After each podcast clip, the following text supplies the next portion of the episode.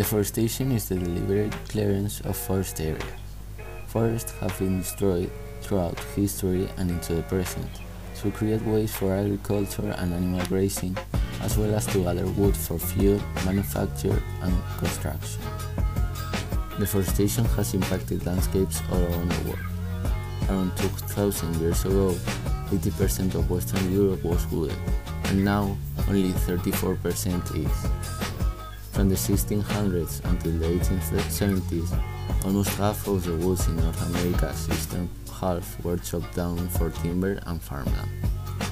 Over the last 4,000 years, China's forests have been decimated, and just around 20% of the country is presently wooded. Much of the area that is now agriculture was previously forest.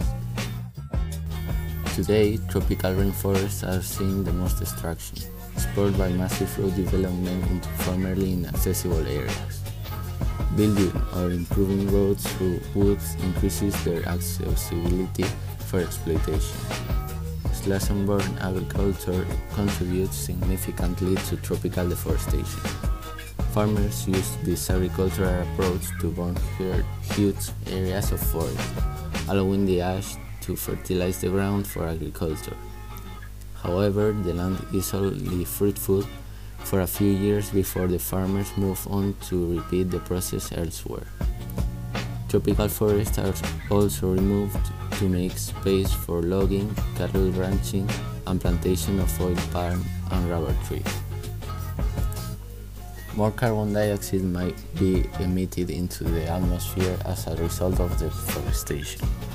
This is because trees absorb carbon dioxide from the air during photosynthesis, and carbon is chemically trapped into their wood. When trees are burned, the carbon they contain is released into the atmosphere as carbon dioxide. With fewer trees to absorb carbon dioxide, this greenhouse gas builds in the atmosphere, hastening global warming. Deforestation also poses a threat to global biodiversity. A large number of animal and plant species live in tropical woods. Many of these species may become extinct if forests are logged or burned. According to some experts, we are already in the midst of a global extinction event. More quickly, tree loss in a forest might make the soil more prone to erosion.